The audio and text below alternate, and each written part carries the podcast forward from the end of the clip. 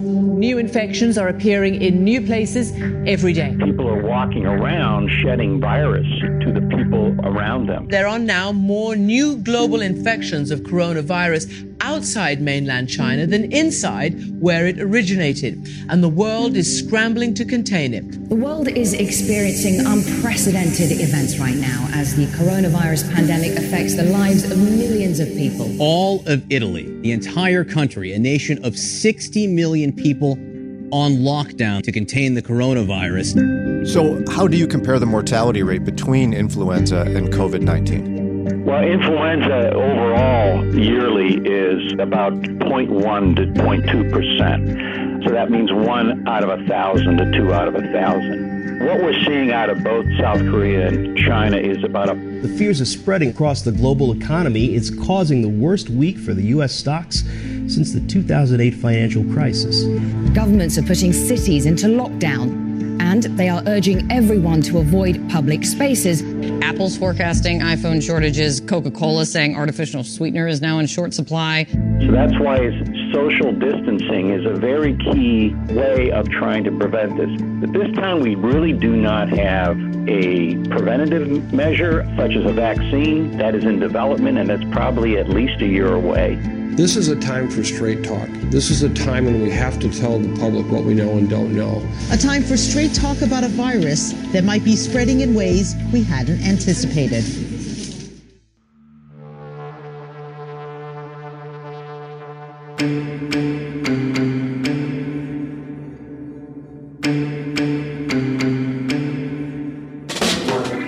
You know what we're about to do? We're about to get real. We're about to have conversations that Christians have behind closed doors, the scary ones, the ones that make you feel uncomfortable. That's where we're going. Why? Because we're family. Ustedes son mi familia. So this is the Brian and Janelle Podcast. She's Janelle and I'm Brian. If you don't want to miss anything, all you have to do is just hit that subscribe button to get a notification whenever we drop a new episode. This is the Brian and Janelle Podcast. We are certainly pleased right now to welcome to the show for the first time Dr. John Marino, who specializes in infectious disease and internal medicine, and his specialty has never been more relevant than I think this week. Good morning, Dr. Marino. Good morning, Brian. Now, before we get to a bunch of questions we have, can you give us a little picture of your walk with Jesus? How did you come to know the Lord? I came to know the Lord in 1987, actually. It was through a church outing in which the Shroud of Turin was being discussed by Dr. Bromley. At that time, the Shroud of Turin was under investigation scientifically. At that time, I was a scientist and pretty much a non-believer. That period of time changed my life completely. And since then, I've been a believer in our Lord Jesus Christ and have tried to walk in his way through my life and my profession. Praise the Lord. I love hearing about that because science and faith can be cohesive. Am I right? Exactly true. Amen. So let's just start jumping into a bunch of stuff. I'm glad you're here today because we've all had time to sit and watch all these things transpiring with COVID-19. The first one I've seen so often, I'd love to hear your comments on, is people comparing COVID-19 to the flu and going, come on, you doctors, we never get this worked up about the flu. What's so special about COVID-19? First of all, influenza and the COVID-19 virus pretty much occur in the same fashion. They're respiratory viruses. They're transmitted by aerosol and by, to some extent, contact with surfaces that the virus can land on. What is different is that this is a novel virus. We have not seen this particular virus in the world. With influenza, every year there is a type of the family of influenza that changes its genetic makeup that allows for epidemics to occur, with the last one being in 2008, 2009. With the swine flu. At that time, the mortality rate was approximately 2% in some cases. And the influenza generally can affect just all age groups. With the swine flu, we saw even young children and babies be affected and have a high mortality rate. What has changed here is that because this virus has not been seen by the world, we do not have an innate immunity already present. So therefore, it has affected great quantities of people across the world. But the symptoms are about identical for each type. So how do you compare the mortality rate between influenza and COVID-19?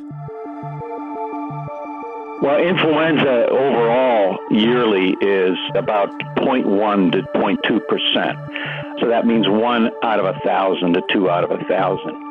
What we're seeing from data across the world, and specifically I'll point to South Korea, which has done a remarkable job, and many of the things that we've adopted in the United States have come out of the approach that the South Koreans have taken, both in terms of data collection, the testing, and the types of protocols they have in place to prevent the virus. But what we're seeing out of both South Korea and China is about a 0.7% mortality rate across the board. That means about 7 out of 1,000 people have succumbed to the virus. And as I'm watching things online transpire, one of the latest things I've seen pop up is everyone sharing articles saying you shouldn't take ibuprofen if you get COVID-19. Could you comment on that? That comes out of old data that during many years past, children that had influenza that were taking drugs called nonsteroidal and anti-inflammatory drugs, of which ibuprofen is a type, but it's specifically aspirin, which is a type of that. Children who took the combination had a serious neurologic complications, which is called Reye's syndrome. And I think what this is a somewhat of a response to that. We don't have evidence that that has occurred. That is people being very cautious in that they want to try to prevent that. But at this time, we do not have evidence that that's occurring. How long before you show symptoms are you contagious? And even after you recover, can you still shed, and for how long? That's a very good question. I think that points to why this epidemic has been so severe. We know that on average, 5 days it can take before once you get the virus, to develop symptoms. And that can stretch out to 10 to 12 days. In terms of shedding of the virus, once you start to recover, that is approximately 10 to 14 days. Huh? So we know that this is why the types of things that have been put into place to prevent spread are very important, because we know that people are walking around shedding virus to each other for several days before they may have symptoms or may not have symptoms, but they're shedding the virus to the people around them. So that's why social distancing is a very key way of trying to prevent this. At this time, we really do not have a preventative measure such as a vaccine that is in development, and that's probably at least a year away. Yeah. In addition, we do not have an antiviral medication. In influenza, we have both of those. We have drugs that actually attack and kill the virus, one of which is Tamiflu. And then we have a yearly vaccine, which helps to prevent us from getting. But at this time, for coronavirus, we don't have those available. In terms of social distancing and us waiting for the vaccine, there's a question that somebody texted and said, I've heard that this could go on for as long as 18 months with the waves of increased illness. Is this our new normal? Well, I think that, you're going to see those kinds of predictions based upon mathematical models. Unfortunately, we don't have enough data at this point to really state for sure the duration that this occurred. Those are all conjectures. I think that the best conjecture is put forth by the CDC and the National Institutes of Health. You might have heard Dr. Anthony Fauci, where he talks about 45 to 50 days, and I think that's probably a good estimate. And the reason I say that is if you look at the data from South Korea that recently came out. They had the onslaught approximately middle of February, and they're already seeing very low numbers as of yesterday. In fact, if you can think of the bell-shaped curve, they're already in the bell-shaped curve, which is the acceleration in the number of cases on the left side to where it peaks, and then the downside is where the number of cases start to decrease. And they're already very close to 1 to 2 cases a day, which is where I think this is going to go for us as well.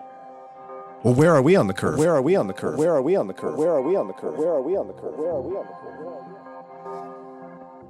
curve? We don't know that, because what happened was we did not roll out our testing in an efficient manner. The United States CDC decided to develop their own test. The World Health Organization already had an existing test. And when they rolled out this new test, there was some problems with it in terms of sensitivity and specificity. So it was put out into the private sector to develop a much more specific and sensitive tests, which you're seeing being rolled out now. And there's still issues of getting this out, but I think as of yesterday, there was tens of thousands of tests being sent to the various laboratories across the nation. Dr. Marino, is it true that the virus dies in warmer climates? There is a lot of conjecture out there. You know, when you look at why does influenza have a peak in mostly in the wintertime and then die off, it has more to do with many people in the population getting the vaccine or succumbing to the infection itself that leads to a certain percentage of a community that has immunity. And the virus, therefore, kind of dies off and because of that more than it's related to temperature. Because we have outbreaks and epidemics of influenza and other respiratory diseases like coronavirus in Africa, in the equatorial regions of the world where the temperature is very high and humid, and it really doesn't appear to have that specific an effect. Now, I've seen a whole bunch of people who are cynical. And I understand because I'm kind of cynical, bringing up points online I'd like to hear your response to. One of them is, okay, so we're shutting everything down for COVID-19. Why didn't we do that for swine flu? Good point. And I think that things should have been taken in the same way because the viruses are transmitted along the same lines. And as you recall, the swine flu in 2008, 2009, there were 1,000 people that died of the virus before there was any government emergency mandated at that time. I think that what you're going to see in the future is a quicker response to all respiratory disease epidemics earlier on. Well, and you know what others are saying is they're saying, oh, look at, you know what this is? This is fill in the blank group, the other political group, the Chinese. Whoever it is, they're trying to get us with biological warfare. This is planted. What's your response as an infectious disease specialist? Well, I work in bioterrorism as well. In other words, after 9/11, we were worried about using various biological means to attack us. And I can tell you that if someone were to try to do that, make an attack through a biologic agent, I would think they would pick a virus or some sort of bacteria that has a higher mortality rate. And I throw out Ebola virus. Ebola virus was a terrible epidemic. Of course, it didn't affect us in the United States so much, but in Africa, Central Africa, 8 out of 10 people died from this bacteria. Oh. And so when you think about what is going to have a greater impact as a bioterrorist, I think you would want to pick something that has a mortality rate and a penetrance that is predictable like Ebola than a respiratory virus, which has a very low mortality rate like coronavirus. We have a text that came in regarding vaccines. Before we go there, I noticed that they're already saying there's a vaccine already out there. So why am I hearing that it could still take months? No, what you're hearing about is a candidate vaccine that for which they started phase one testing on 45 people in the Seattle region. What this is a coronavirus vaccine that was based upon the old SARS virus, which is another type of a coronavirus from 10 years ago. And this was picked out of the mothballs, so to speak, and resurrected, and now it is being tested as a phase one. What does phase one mean? Phase one means that they're giving the vaccine more for the demonstration of side effects as opposed to efficacy. There'll be further testing done down the line, and it'll take about a year to get that rolled out in order that safety and the efficacy are demonstrated. But at this time, this is just a safety test, and they're going to follow these folks, 45 if they've inoculated this week, for about a year to see that safety. But in the meantime, they'll be doing tests to see which dose gives the best response and if it's the response that's desired. Once there is a vaccine available, will this virus become like influenza where we will have to get vaccination each year going forward? You know, that's a possibility. We don't have any evidence that this is going to be a yearly issue at this point, although that is a possibility. And the answer is yes, it could be. Why does influenza change every year? Well, because its genetic makeup changes. So we use models to predict where it's going to be in the world at what time, and the vaccine is predicated upon that virus that has changed predictively. We don't have much evidence at this point that this particular coronavirus has changed much genetically. So it may just be one vaccine. It may be that the virus will change genetically, at which time we'll have to update the vaccine itself. But at this point, we don't have evidence that it's changed much genetically. We had somebody text in and ask a question I think a lot of people are thinking about. They said, my granddaughter works at such and such store. She's so afraid to go to work because she's fear of contracting COVID-19 and bringing it home to us. Should she go to work? You know, this is the crux of the whole problem. And I think you have to take it from where you are. I mean, your age, the likelihood you're going to get the virus, and then who is going to be susceptible to it in your realm of your life, your family. Do you have elderly folks who are much more susceptible? You know, we look at mortality data presently available. People above 80, there's about a 12% mortality rate on those folks. And if you throw in those that are elderly that have a pre-existing condition, they are even more susceptible to succumbing to the ravages of the virus with an imminent death. So I would say it depends upon your situation. All infections have a vast array of symptoms, all the way from no symptoms to severe symptoms and even death. So the younger folks are the ones that tend to have no symptoms or very mild symptoms. So it may be that they're carrying the virus. And the other thing is economically. I mean, we have folks out there and they're very scared at this point. And it's not only because they're worried about their own health, but where's the money going to come from? How am I going to survive? So those are all considerations. And, you know, I'm glad you brought that up because that is one of the questions I've seen going around. I got an article from someone yesterday questioning whether the drastic measures of social distancing are worth the economic costs. As an infectious disease specialist, what's your thinking on this? I think in order to get this thing under control quickly, the best is to social distancing as much as we can and as severely as it's occurred already. I think the government has taken a dramatic but much needed lead in getting this under control. I think what happened in China was this did not occur, and therefore the virus went rampant and attacked multiple segments of the population with a devastating effect.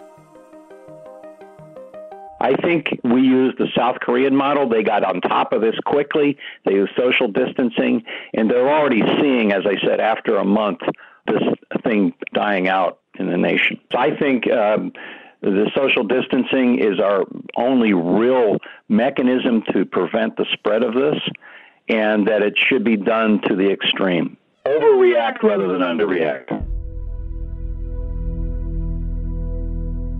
And see, I'm wondering as well, since you have the unique combination that people don't hear other places, of being not just a man who loves Jesus, but you also are an infectious disease specialist and an epidemiologist. How does your faith impact your view of this particular outbreak? As in anything in life, you have a certain degree of fear, and that fear is based upon lack of knowledge.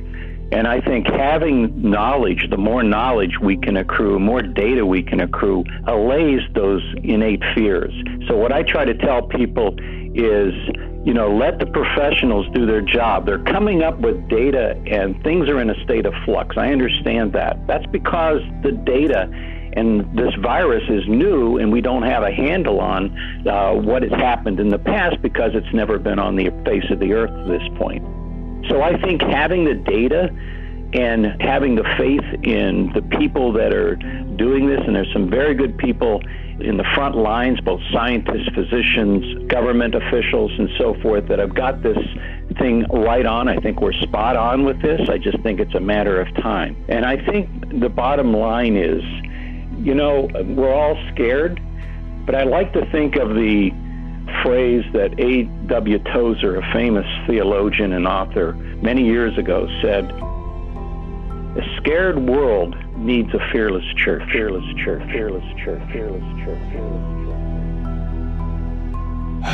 And that's what society needs now, is a fearless church meeting the needs of people who are scared and who do have real needs out there. Exactly. And you know, one of the things you mentioned was there's great people out there with good information. There's lots of bad information flying around social media. Where can we go to find information we can trust about COVID-19? I think if you go to the website for the Centers for Disease Control, the cdc.gov, that's a good start. The National Institutes of Health also has a website, but I think the best and most comprehensive place to get information is the Centers for Disease Control. It'll be cdc.gov. Now, I've got a couple more minutes with you, so I want to throw some random ones at you that have been coming in here. One of them is somebody's asking about the origins of the disease. There's lots of people talking about animal markets in China. And do you know where it came from? We don't know. There's speculation that it originated in a bat population and then somehow made its way to humans. But that's conjecture. They're working on that. They do that through molecular biology, that is the science of detecting viruses and their pattern of distribution in nature based upon their nucleic acid. So that's just a conjecture. It appears it did come from Wuhan, China. That was the epicenter. Its origin possibly was related to bats. I mean, we have the same type of thing that was conjectured when HIV first came out, as well as Ebola virus appeared to be in bird populations, bat populations. What do you say to people who are panicked because they don't have a mask to wear when they go to the grocery store? Masks do not really work. You see people wearing them in China and on the streets. Masks work only in preventing the spread of virus from the person who has the disease. But wearing a mask around the streets doesn't really do anything. Why? Because it is not adherent strictly to the form of the face, number one. When you get the virus, the point of penetration to your body occurs within a 6-foot radius of someone who's sneezing or coughing and producing aerosol. Walking around the street, there's going to be virus in the air, but it's not going to be the concentration that's needed to cause disease. So I tell people don't buy masks because, for one thing, masks are needed for other people that are in the throes of trying to treat this. That's your caregivers in the hospitals. But in and of itself, it doesn't do anything. There's been information going around sharing the persistence of the coronavirus on surfaces. Yes. Do you agree with those? Yeah, those are a couple of different, most recent data out of Munich, Germany, where they've showed that the virus can remain in aerosol form, that means in the air, on droplets for about 3 hours. There are various surfaces, too, you know, cardboard, 12 hours, plastics, certain metals, maybe up to 3 days.